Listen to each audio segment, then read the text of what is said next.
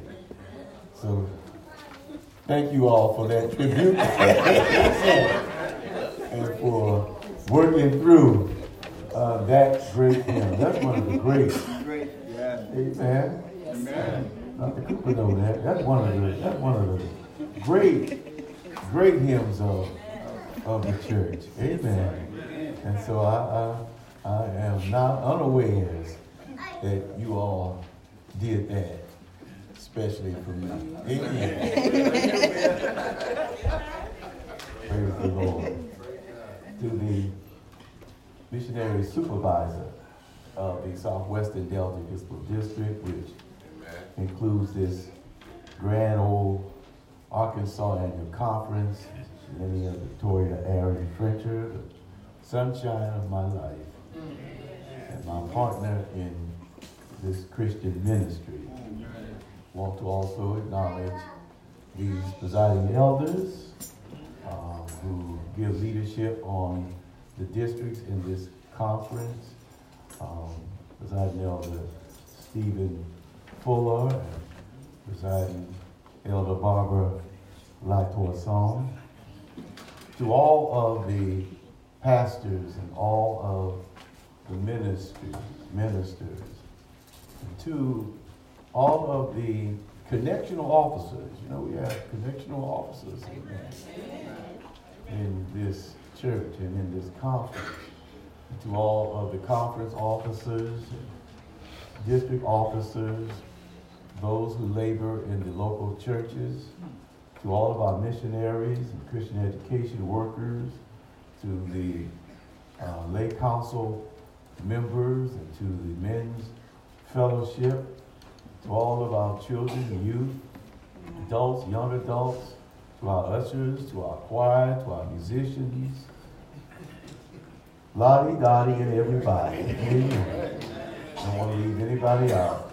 Saints and sinners alike.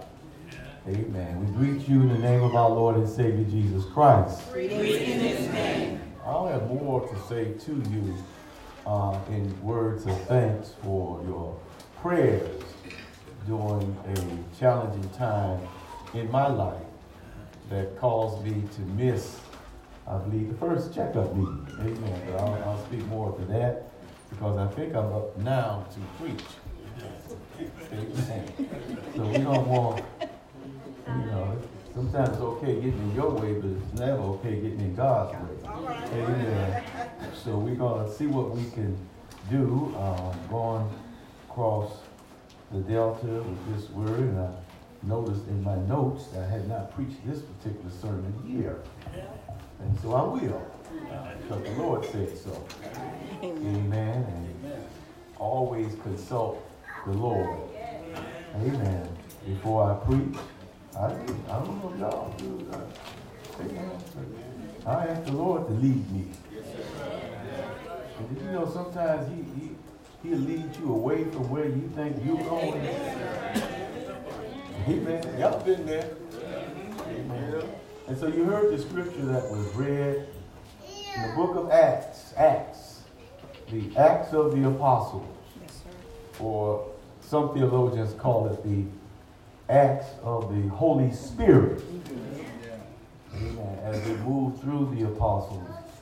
And a proper acronym that I've heard is all the Christians tell the story. Amen. Amen. Amen. And we're going to look at the 11th chapter and pull out this 26th verse. And from the King James Version, it reads, And when he had found him, he brought him unto Antioch. And it came to pass that a whole year they assembled themselves with the church and taught much people. And the disciples were called Christians first in Antioch. Yes, sir. Let me read that last portion again. And the disciples were called Christians first Yes. in Antioch. From this text, I want to preach to you from the simple subject called to be Christian. Right. Called to be Christian. Let us pray. Come, thou incarnate word, gird on thy mighty sword our prayers attend. Come and thy people bless. Come, Lord, give thy word success. Spirit of holiness on us this day. In the name of the Father, in the name of the Son, in the name of the Holy Ghost.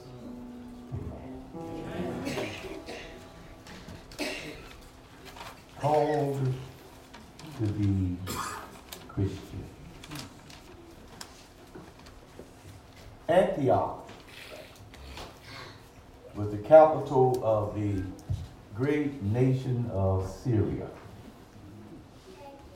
The city was set in a broad and fertile valley, shielded by majestic snow covered mountains. And was called Antioch, the beautiful and the golden. In 65 BC, it was the Romans who took the city and made it the capital of the Roman province of Syria. Kings and early Roman emperors extended and adorned the city until it became the third largest in the Roman Empire. Antioch has an important place in the early history of Christianity. One of the original deacons of the Apostolic Church was Nicholas, a proselyte of Antioch. It was in Antioch where the first Gentile church was established. Many fugitive followers of Christ scattered there after the death of Stephen, where they inaugurated a new era by preaching not only to the Hellenistic Jews, but to the Greeks also. The Jerusalem church sent Barnabas to assist in the work in Antioch. He, after laboring there for a while, summoned Paul from Tarsus to assist him. After working for a year, they were sent with relief to the famine stricken saints in Jerusalem, while the saints in Antioch continued working for the welfare of the Redeemer's kingdom.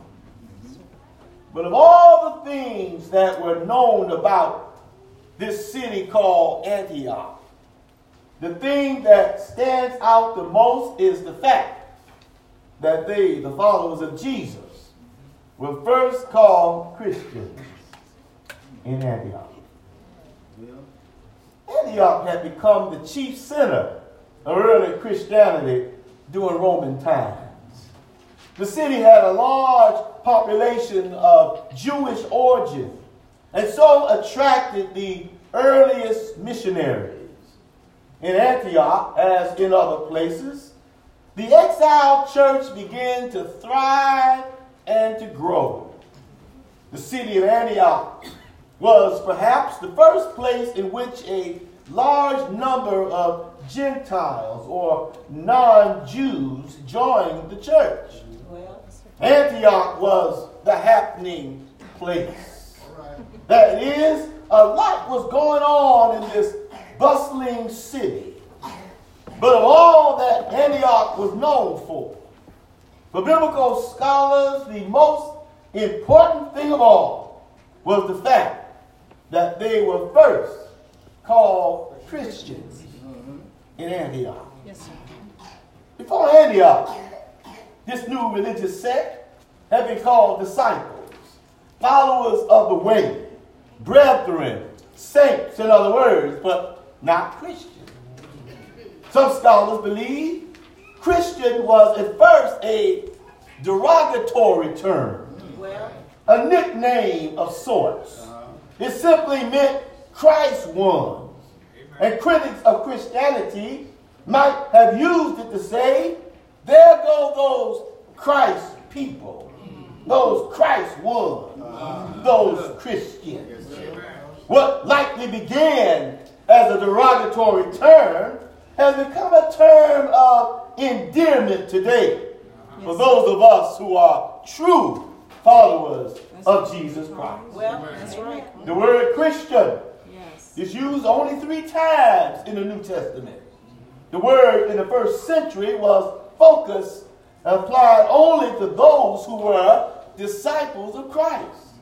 Y'all stay with me. I'm going somewhere. Today, the word has lost much of its focus, being applied by cultural commentators to any American who is not a Jew. In other words, if you're not a Jew, you must automatically be a Christian. But many to whom the term is applied have never met Christ and really know nothing about him and what it means to be a follower of him.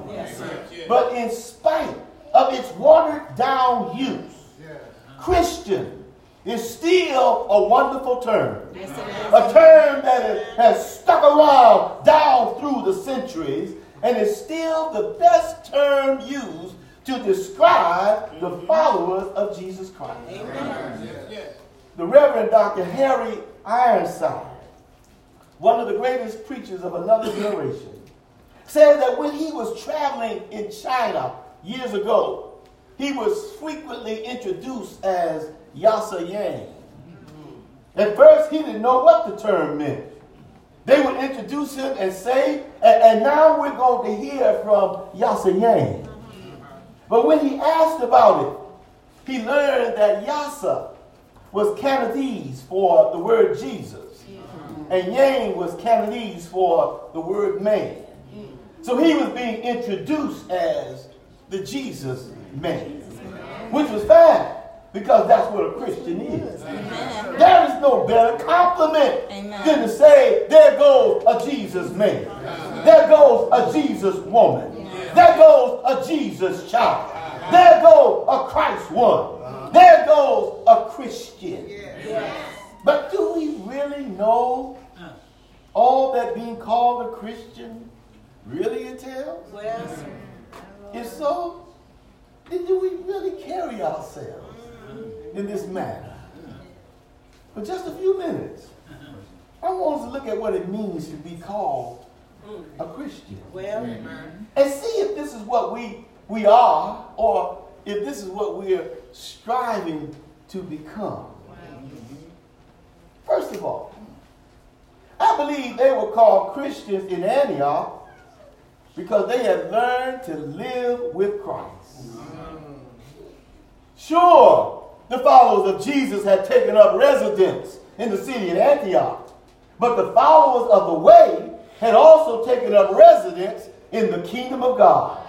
That is, they had moved in with Jesus, and Jesus had moved in with them. Jesus had literally become a part of their immediate family. In order to be a Christian, you have to live with Christ. And Christ has to live with you and in you. You see, the problem with so many so called Christians is that Christ is not a vital part of their family. Some so called Christians only make contact with Christ when they come to church. And when they don't feel his presence in church, they go away saying, Christ did not show up this morning. Well, I didn't get anything out of the service. Well, well, it's obvious to me you didn't get anything out of the service because you didn't bring Christ with you. You didn't bring Christ with you because he doesn't live in your home. He's not really a part of your immediate family. Little Christians have Christ in their lives that Christ has taken up residence in their very being. I believe that in Antioch, when you stepped into a Christian's home, you felt the Spirit of Christ as soon as you crossed the threshold. His Spirit probably filled every nook and cranny of every room in the house. But more so than that, I believe every time a Christian went to another home, the occupants of that house could feel Christ's presence and see with that individual cross their threshold. I wonder how many of us have Christ living with us. Wonder how many of us have made Jesus a vital part of our Christian life. We can't say we are Christian and not have a personal, intimate, affectionate, loving, and warm relationship with Christ? Amen. When we become Christians, we're actually becoming a part of Christ's family. And if you're part of a family, Yes. you take that family name with you. With me. Amen. As the songwriter said, take the name of Jesus with you. Child of sorrow and of woe, it will joy and comfort give you. Take it then where you go. Take the name of Jesus ever as a shield from every snare. If temptation round you gather, breathe that holy name in prayer. Oh, the precious name of Jesus, how it thrills our souls with joy when his loving arms receive us and his songs our tongues employ. At the name of Jesus, bowing, falling, prostrate at his feet, King of kings, in heaven we'll crown him when our journey is complete. Precious name. Oh, how sweet. Yes. Hope of earth and joy of heaven. Precious name. Oh, how sweet. Hope of earth and joy of heaven. If we would just busy ourselves taking Jesus wherever we go, then more and more people will begin to identify us with Christ. And I don't know about you, but I can't think of anyone better to be identified with than Jesus Christ.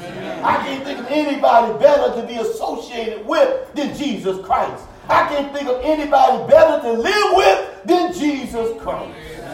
The saints in Antioch didn't mind living with Jesus. They counted it a privilege. They counted it a joy. They counted it a blessing to not only have him in their lives, but to have him as a vital part of their family. Yes, yes, yes. Is Jesus this close to you? If he's not, then you need to do what you can uh-huh. to make sure that he is living and breathing within your very being. Yes. Because if Jesus is really in you and with you Yes, and a vital part of you, Yes, sir. then you don't have to worry about going somewhere to meet him. Because you can take him with you wherever you go. Let me move on. Secondly, they were called Christians first in Antioch. First of all, because they had, had, had lived with Jesus. And then secondly, they lived for Jesus. All right now. You know, the trouble with so many so-called Christians. Is that they say they gave their lives to Christ, Well, but they're still living for themselves rather than living for Jesus.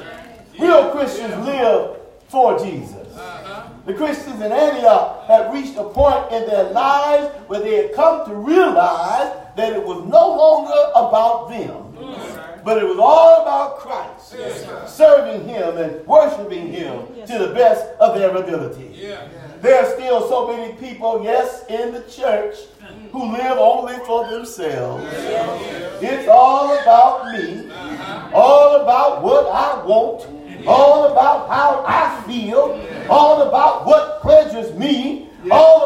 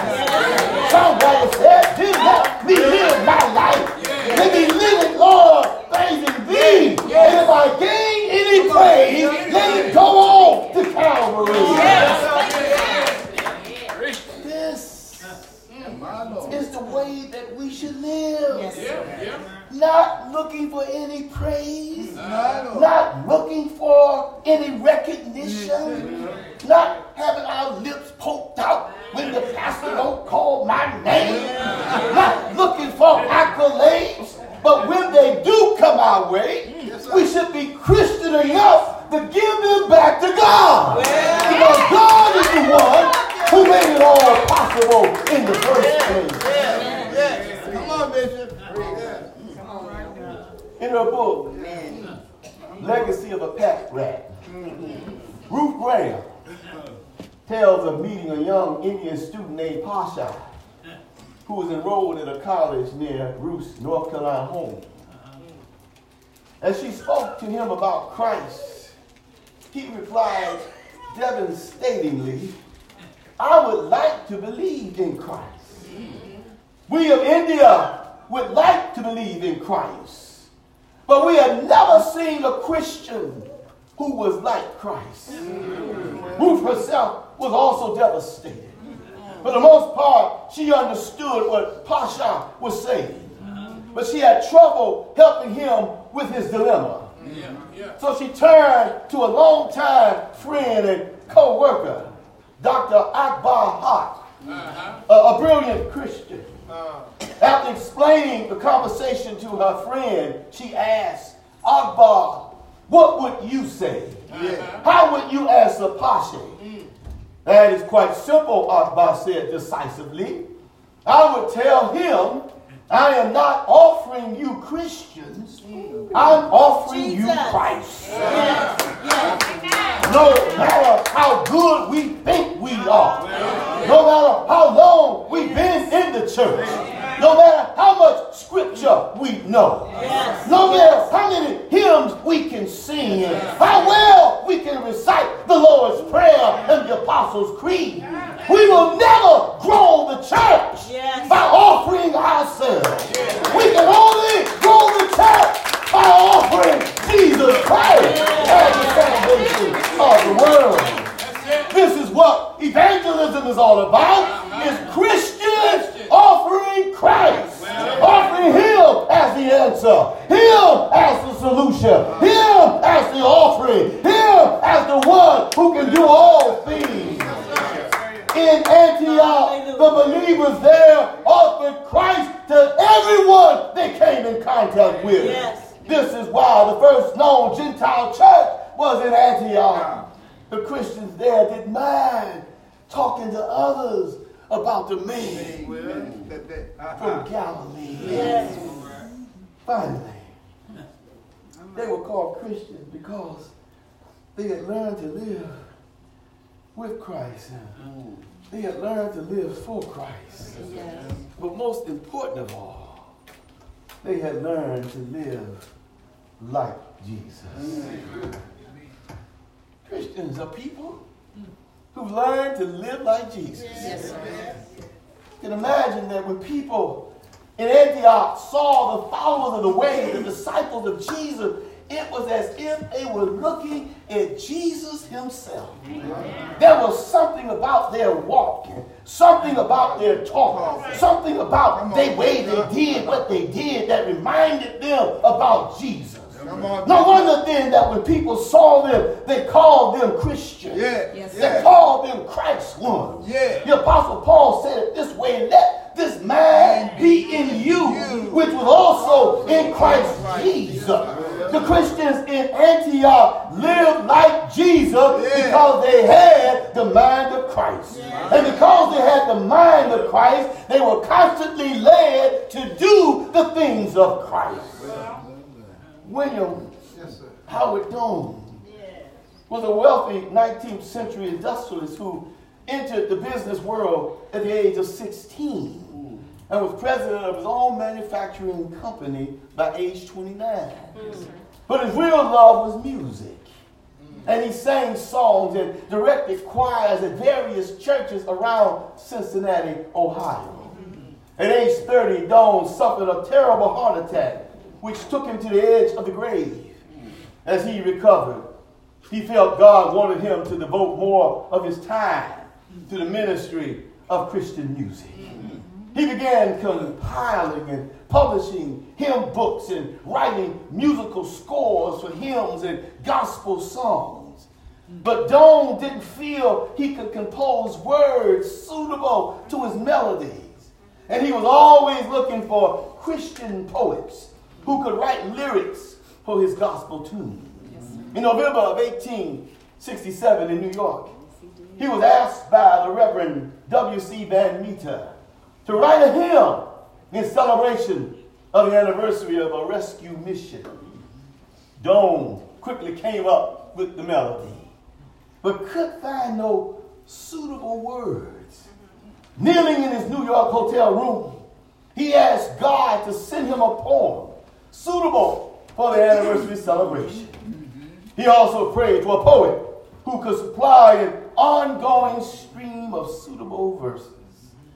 As he prayed, he heard a knock at the door. Opening it, he saw a messenger boy who handed him an envelope addressed to Mr. William Howard Doane. The letter read, Mr. Doane, I've never met you, but I feel impelled to send you this hymn. May God bless it. Signed, Fanny Crosby. Ah, thus began a relationship that gave the church some of its greatest hymns. Yes, To God be the glory. Pass me not, O gentle Savior, near the cross. Savior, more than life to me. Rescue the perishing. Safe in the arms of Jesus and more.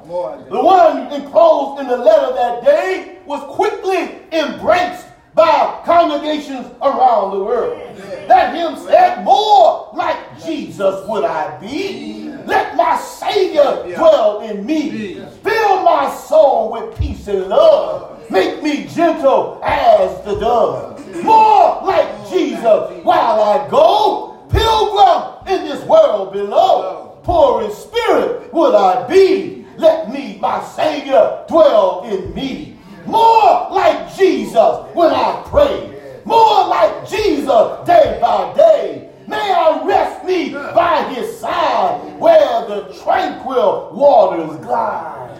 This should be our constant prayer to be more like Jesus. When we become more like Jesus, we will begin to do things the way he would do them. Say things the way he would say them. Respond to things the way he would respond to them. Our constant theme should be what would Christ do?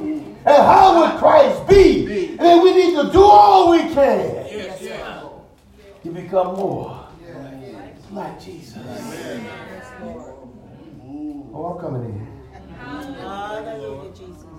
The story is told of a heavy set woman. I didn't say fat, I said set woman. Woman just happened to have big bones. She went to an exercise diet clinic. First thing the supervisor did was to draw a silhouette on a mirror in the shape she wished to become. As she stood before the mirror, she bulged out over the silhouette. The instructor told her, Our goal for you is to fit this shape. For many weeks, the woman dieted and exercised, exercised and dieted. Each week, she would stand in front of the mirror, but her volume, while decreasing, still overflowed. And so she exercised harder dieted more rigorously. Finally, one day, to everyone's delight, as she stood in front of the mirror, she was conformed to the image of the silhouette. Ah, beloved God, it takes time and work to be conformed to the image of God's Son. The discipline of sorrow and suffering, the exercise of pain, trials conform us to his image. This is what being a Christian is truly all about. Conforming to the image of Christ. That is becoming like him in every way. What is Christ like? Christ is faithful. He came to do the work of him that sent him, and he expects us to do the same. What is Christ like? Christ is prayerful. He prayed all the time, and he asked us to be prayerful too. What is Christ like? Christ is wise. He's steadily increasing wisdom, and he expects us to exercise wisdom too. What is Christ like? Christ is virtuous. He lived in the world, but he was not of the world, and he expects his followers to live the same way. What is Christ like? Christ was humble. He came to do the will of his Father. He expects us to do the same. What is Christ like? Christ was obedient. He kept all the commandments. He expects us to do the same. Christ was patient. That is, he was long suffering. He expects us to be long suffering too. Christ was charitable. He believed it was more blessed to give than it was to receive. Christ was forgiving. He released people from their guilt by forgiving them. He expects us to do the same. In her poem, What is God Like? Mary McGarity said, with Christ being substituted for God, that Christ is like Coca Cola. He's the real thing. Christ is like Pan Am. He makes the going great. Christ is like General Electric. He likes your pet. Christ is like Bayer Aspirin. He works wonders. Christ is like Tide laundry detergent. He gets the stains out that others leave Christ is like Dial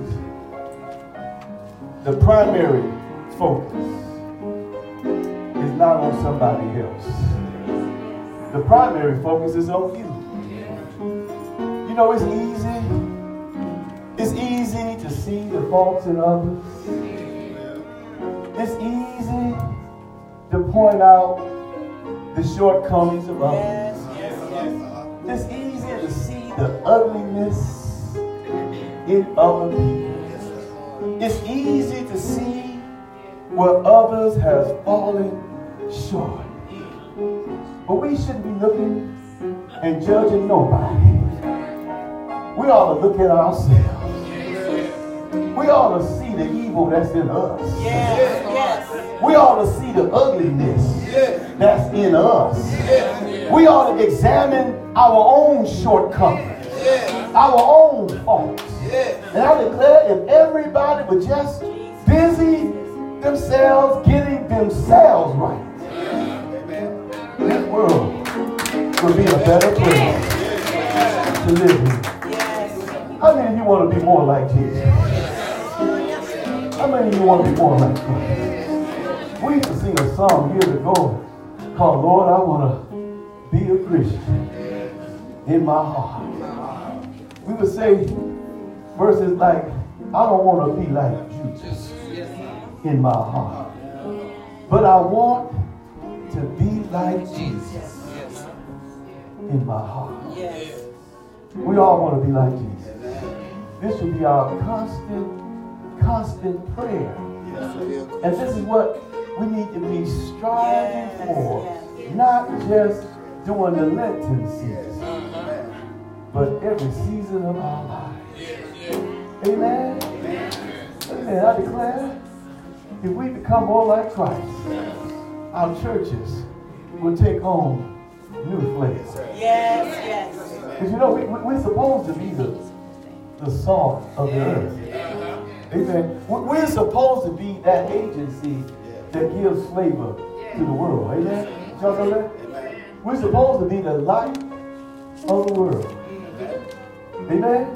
We're supposed to be the one that, that lights the path of folk so that they can find their way to Christ. Amen. And this is what we ought to busy ourselves doing. Not, not murmuring and complaining all the time about what's not Well, right well. with the church.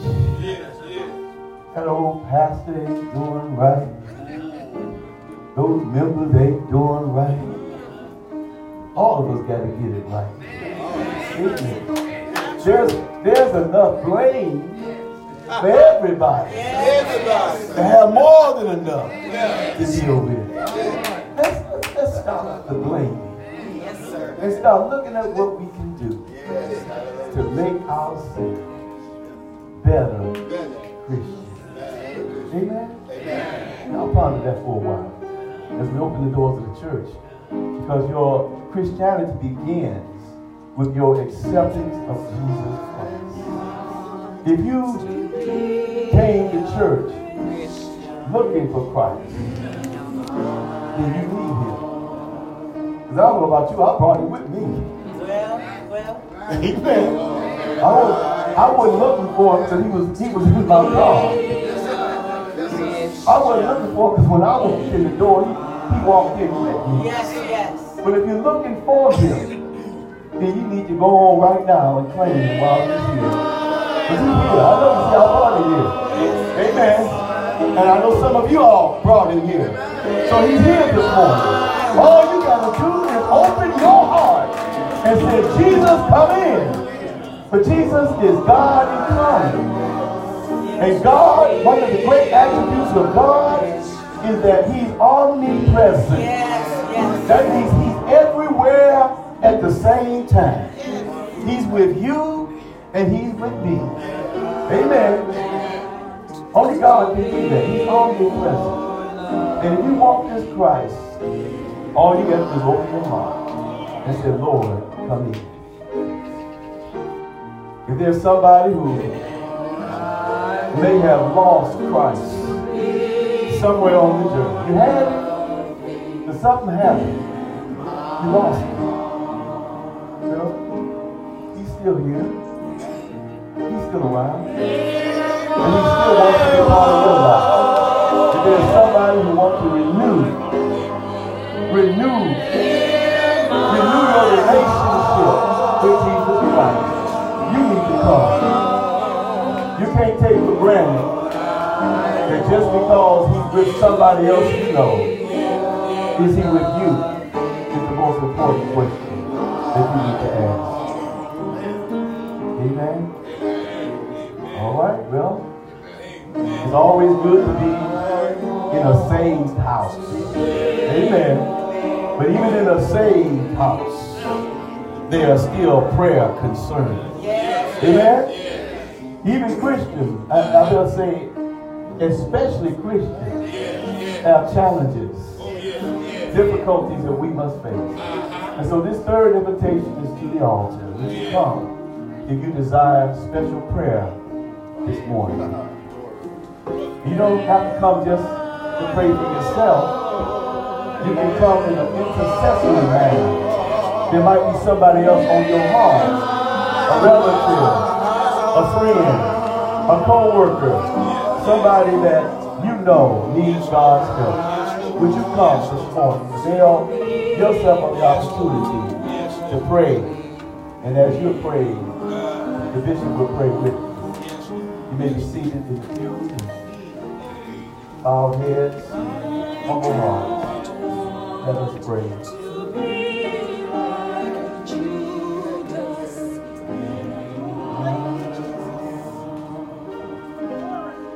Eternal God, our Heavenly Father, we thank you for the privilege to once again kneel before your throne of grace.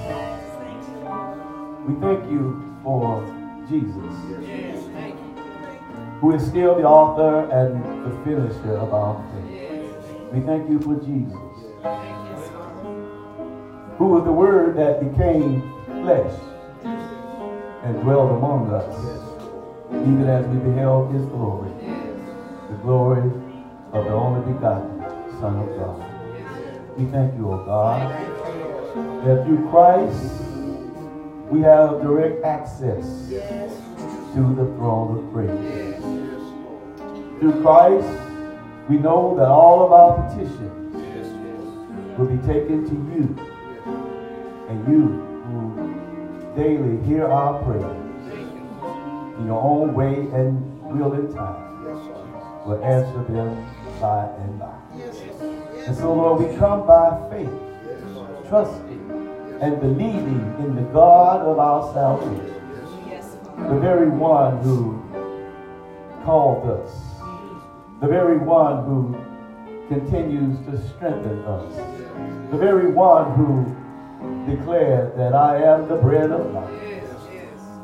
I am the door. I am the way, the truth, and the life. Lord, we come, Lord, seeking to become more like Jesus.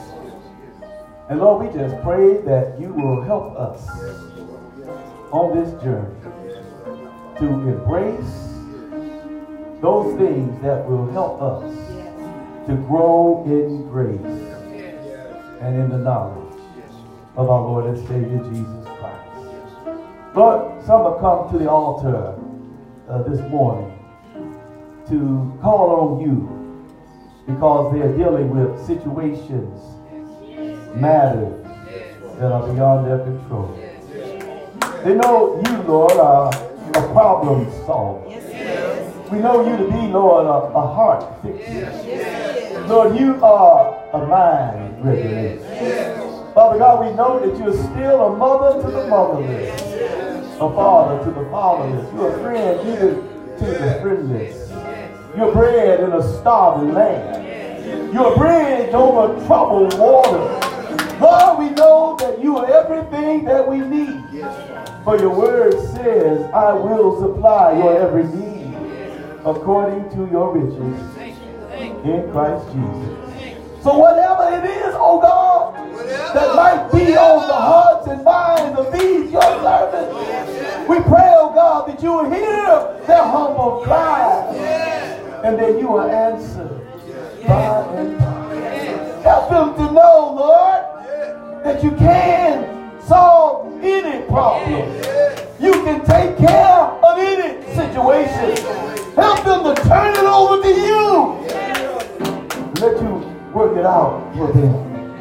And so, Lord, we rejoice even now because we know that you're going to do what only you can do.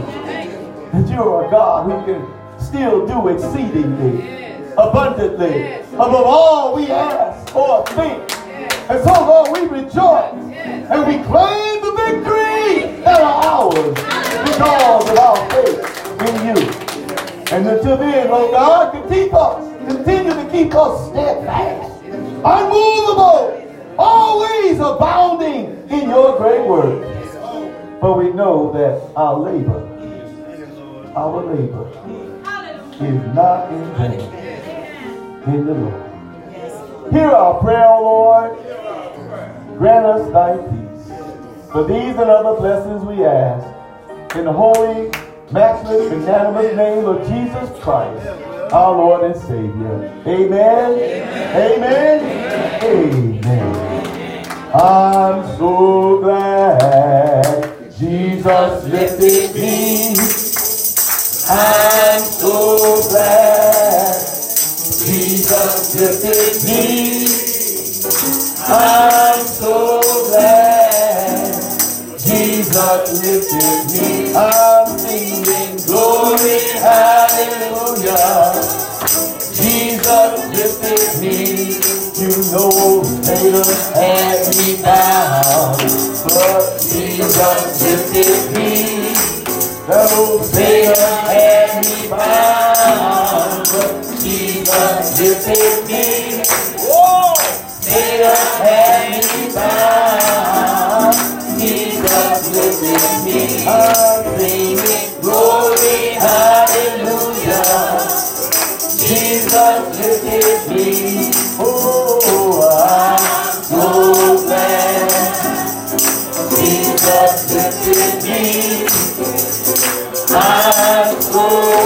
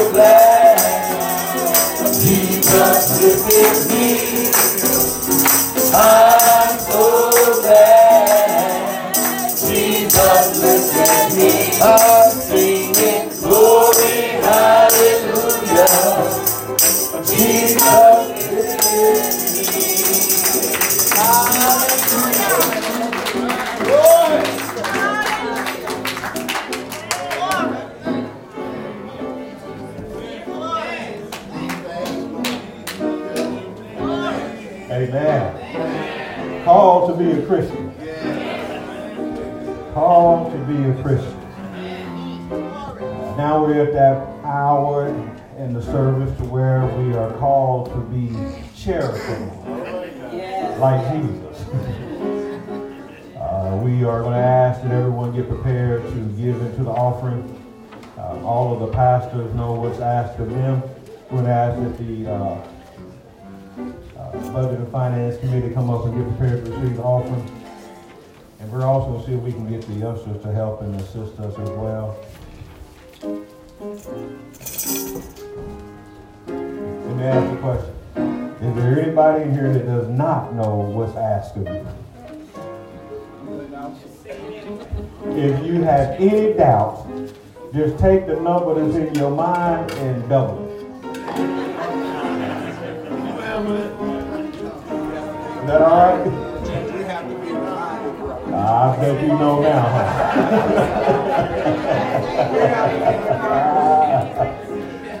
all right, so we're going to try to do this with uh, So we just pray that the number that's in their mind is 100 since you asking them to double.